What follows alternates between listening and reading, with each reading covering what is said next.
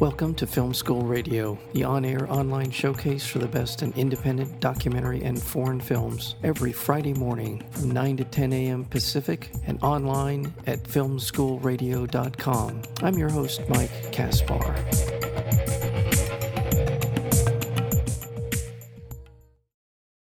In 2018, a shocking event made headlines around the world. A young American missionary, John Chau, was killed by arrows while attempting to contact one of the world's most isolated indigenous people on the remote island of North Sentinel. You know, it is truly a remarkable story, a, a story on many levels. It's humanizing in the sense that we understand John's motivations, his true devotion to what he wanted, and a lot more. We're joined today by the co-directors of this wonderful film, and that would be Amanda McBaine as well as Jesse Moss. To both of you, welcome to Film School Radio. Thanks, Mike. I thoroughly enjoyed the film as I have so much of your work. It is deeply humanizing. Almost everything I've seen from you, you really get to know these people in a way that you understand their motivations and what they're about and why the story is important. Jesse, how did this project uh, become what we know now as the mission? Well, John's death was global news. Uh, we we read the headlines uh, in the New York Times, and there was something shocking and improbable about it. This young American missionary dead on this remote island populated by people who were a mystery. Um, how could that even be true in the 21st century? It was like an island and a people that we don't know. And what led John, young John Chau, to this place 9,000 miles from his home in Vancouver, Washington, um, we've been interested in stories of radical faith in our documentary work, and um, this was a particularly radical act on John's part. Um, some said suicidal. Um, I think that we had a sense that beyond the headlines was a more complicated story, certainly for John, and the mystery of this place. So little was known about. These two things drew us in, and uh, we we weren't quite sure how to tackle it. It wasn't until we partnered with National Geographic, who had also been interested in the story, that we found at least a partner, if not a way, to tell it. So, what's the way in? Where do you start, Amanda? Who who what thread do you pull on first in order to begin this process? Well, for us, I think what we had going in was these diaries that his family had made public pretty soon after um, John's story had gone um, become global news. I think to counter the narrative, the reductive narrative, um, they wanted themselves to humanize this um, the story of John that was out there. They wanted people to know this was a real person who really had thought through what he was doing. So we started with that. We started with talking to friends, um, uh, reaching out to friends and family, um, people who knew him, people who taught him in high school in college, the uh, mission sending organization that he ended up working with um, at the end, um, All Nations. Um, so you start with people in the inner circle. That's on that side. And then we also needed to contextualize the Sentinelese. Um, so we reached out to Adam Goodheart, who's a historian and himself a young adventurer once upon a time who had gone to, attempted to go to North Sentinel and wrote about it in, in The American Scholar. And um, now, many years later, is reflecting back on his younger self and that impulse to go on that kind of adventure. And, and we knew in hearing his story that that was going to be part of our project as storytellers is, is people who had gone on similar journeys who are now a couple chapters further along in their life looking back on that uh, activity. That's sort of where we began. So let's talk about john chau in terms of just where does this faith come? Is it a family based um, uh, where he began or how did he become who he became as a missionary in this John grew up in a Christian family. He went to a Christian high school in Vancouver, Washington, which is right across the river from Portland.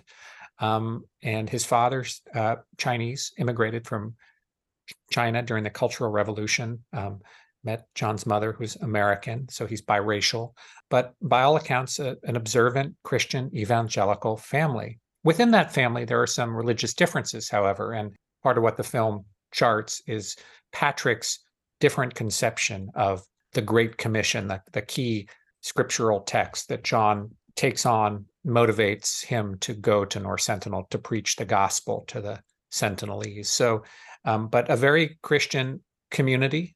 I think John, at a young age in high school, does missions work to Mexico, kind of safe and traditional missions work. I think finds it gratifying, but longs for something more. And in high school, discovers on the internet, searching the keyword, key phrase, unreached people groups on the mm-hmm. website of the Joshua Project. Uh, he locates the Sentinelese, perhaps the most difficult, hardest to get to, maybe the most dangerous community to bring the gospel to in the entire world.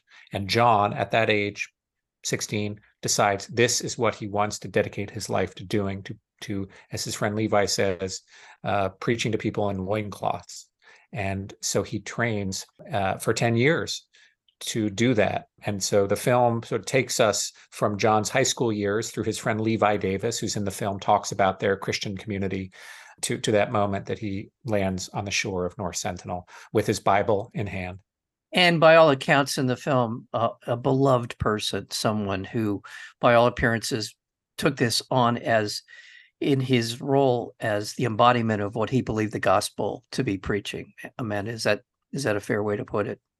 Yeah, I mean, I, what struck me in in the more we learned about John was just yes, how loved he was, and and and that was true in high school, college, after college by by people um, in his community, but also people in the secular community. He was also an avid outdoorsman, like loved life, loved nature, loved just all the sort of extreme outdoors activities he did and uh, with friends with colleagues he worked in national parks so he had a real joy to him that that was visible in his social media but i think that in ta- which you know because you see the images of people on their facebook page or instagram whatever and it looks great but then you you just in hearing people talk about it it just was so clear this was someone who walked the walk in that space as well it was sort of the other religion the other and i could relate to that because to me that's my church is sort of the outdoor space beautiful mountains, beautiful nature. So I think that there was a point of connection there. But he was certainly beloved by um, people within his community too. One of the strengths of the film is this introduction of so many voices uh, who are a part of his world of evangelizing, part of his what he saw as yeah, the Great yeah. Commission. And and we get a, a nice cross current of voices talking about what he did, why he did it, how he did it. And people, as you mentioned earlier, had done some version of this and came away from that experience. I don't want to give too much away, but with a very different perspective of the value of going into a community like North Sentinel into into into their world which I just really I really appreciate the balance in the in the approach in telling his story and and much to be learned. I think this is a film as I was watching it where many people will watch this film and have a very different perspective on John and his work and how how he how he approached it. Very different. And I think that the film opens itself up to that conversation. I didn't know about this story until I saw this film. So for me, this is a completely new uh, experience in the world of evangelizing, in the world of going out into the world to places that are are uh, where missionary work is done, um, this is, seems to be something that's a bit of a Western religious tradition.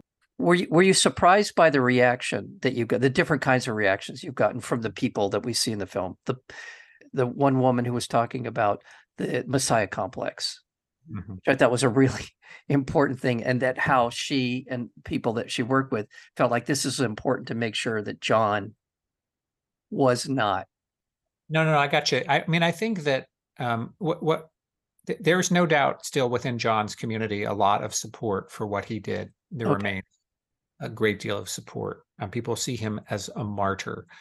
Th- there were voices in the film that were more questioning that are people close to John, and those were particularly interesting notably his father, who disagreed with him and whose voice is heard through his letter, but also his young pastor, Cameron Silsby, who's in the film talking about John coming to him at a crucial moment. To, to questioning whether this is the right path for him. It's it's the only sliver of doubt we ever see in John. He's otherwise a person without doubt, which is a little hard for most of us to fathom. You know, for 10 years, he has almost unwavering devotion to this cause. And just his pastor talks about this moment before John is about to embark. And I think it was important for us that that the, all the voices that are critical or skeptical of John not solely come from without, but from within. Um, I mean, I don't, you know, we didn't, we don't come with judgment of faith. We're open minded and curious and still interested in how people live their faith. I think we were very questioning of John's choices and ethics, frankly. And I think that's clear in the film. We don't think what he did was right, but um, I think our our project is to understand him because I think he he he does represent a movement, and it is a very significant movement, and a movement that has sustained and and grown Christianity for for two thousand years. And so um, I think that while a lot of missionary work is now undertaken by non-Western people, that's my understanding, uh, and non non-white people, um, there still is in this country, whether it's through the Mormon Church or the Evangelical Church, you know, a large missionary movement. And I think that the project is not just to question John's decisions and approach to this indigenous community, but also through that, our own conception, relationship, and understanding of those communities. That's where the film really opened out for us, is recognizing that we have all taken in stories, not the Great Commission and not the Bible for those of us who are not Christians, but other secular stories of adventure that have defined how we see these communities for hundred uh, more, you know, for for hundreds of years. And National Geographic, our partner in the film, has really, through the magazine and through their documentary films, shaped a lot of our conception of how we should relate to these people or look at these people. And I think part of what they wanted to do in this project was use the opportunity to to look at how they have sometimes made mistakes. There's an idea, you know, that that and John was representative of, of this in some way that you go with your Western 21st century technology and you'll be received with open arms, you know, and and there's sort of a kind of a naivete and a kind of hubris wrapped up together. And and and I think you do see that in some of the documentary work that we scrutinized, um, both about the Sentinelese, because National Geographic did cover the Sentinelese in the early 1970s, but in, in these other stories. So that's part of what this story of John allowed us to do is kind of step back and and and take a, a broader look at at um, some of these other narratives. There is even a, a moment in the film when uh, the, that point is made more pointedly, with the, the idea that somehow these people are not intelligent, that what they lack, what we can bring to them is a degree of intelligence, and as well as all of the other things that the missionary is is going to bring to their civilization, as if they're not adequate for what the yeah that these people need it. And uh, um, I, I really thought that and it, you're right national geographic so much of what we know about the world that we are is, is unexplored or unknown to us has been given delivered through national geographic over these many years and uh, it's it, it's a wonderful film i want to remind uh, our listeners that we're speaking with amanda mcbaine as well as jesse moss and the film is called the mission and it, is in theaters right now there is a october 27th release of I mean, it's been in release for a few weeks now, and it will be uh, fanning out across the country. So you can go to nationalgeographic.com, and there you can find the mission and uh, information about where you can see it. The reaction to the film among um, John's colleagues, among the people that. Uh, what's it been like? What's the what's surprised you about the reaction to the film, Amanda? I think that um, the power of this film or what i'm proud of for sure is that it is this text for conversation right between um, I'm, I'm not sure that part of going into this was is there a place to have a conversation where this gulf exists between people of faith and secular community so that was one part of the project the other part of the project is just as you mentioned within the Christian community, is there a conversation about missionary work that should be happening?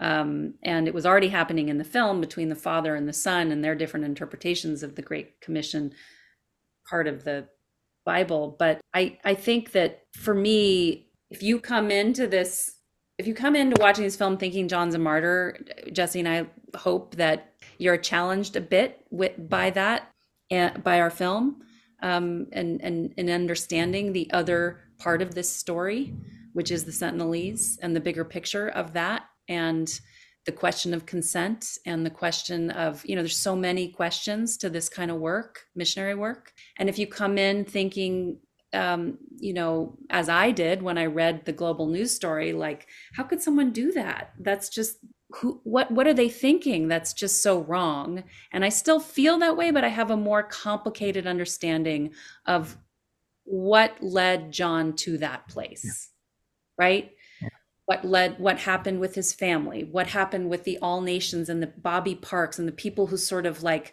were the were the the, the what is it jesse? The the spear the shaft of the spear behind you know who who right. sent john to the front lines this young kid?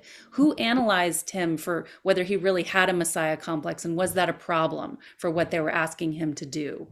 Um, so it's much more complicated and i think the complexity of this story is where we're happy happiest um, that'll make some people frustrated because they want a clean takeaway. And honestly, that is so rarely true about any story on on our whole in any of these really complicated third rail kind of situations.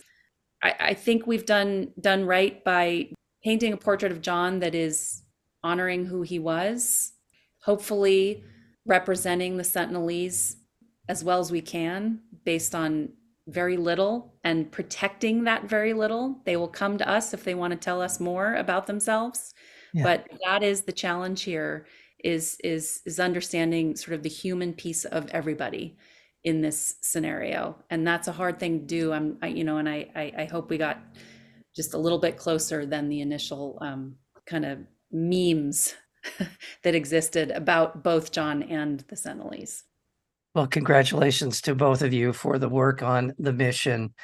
Uh, as as you have throughout your work, as I mentioned, uh, Boys State, the Overnighters, the Family, Dirty Money, and Mayor Pete, you bring uh, this humanity to it, and I think you've done that beautifully in this film, The Mission. So thank you so much for your time today.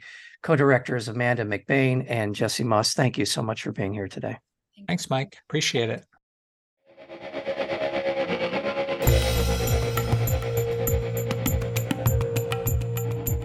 You've been listening to Film School Radio, the on air online showcase for the best in independent documentary and foreign films. You can find out more about the program at filmschoolradio.com. I'm your host, Mike Kaspar. Thank you for tuning in, and we'll see you next week with another edition of Film School Radio.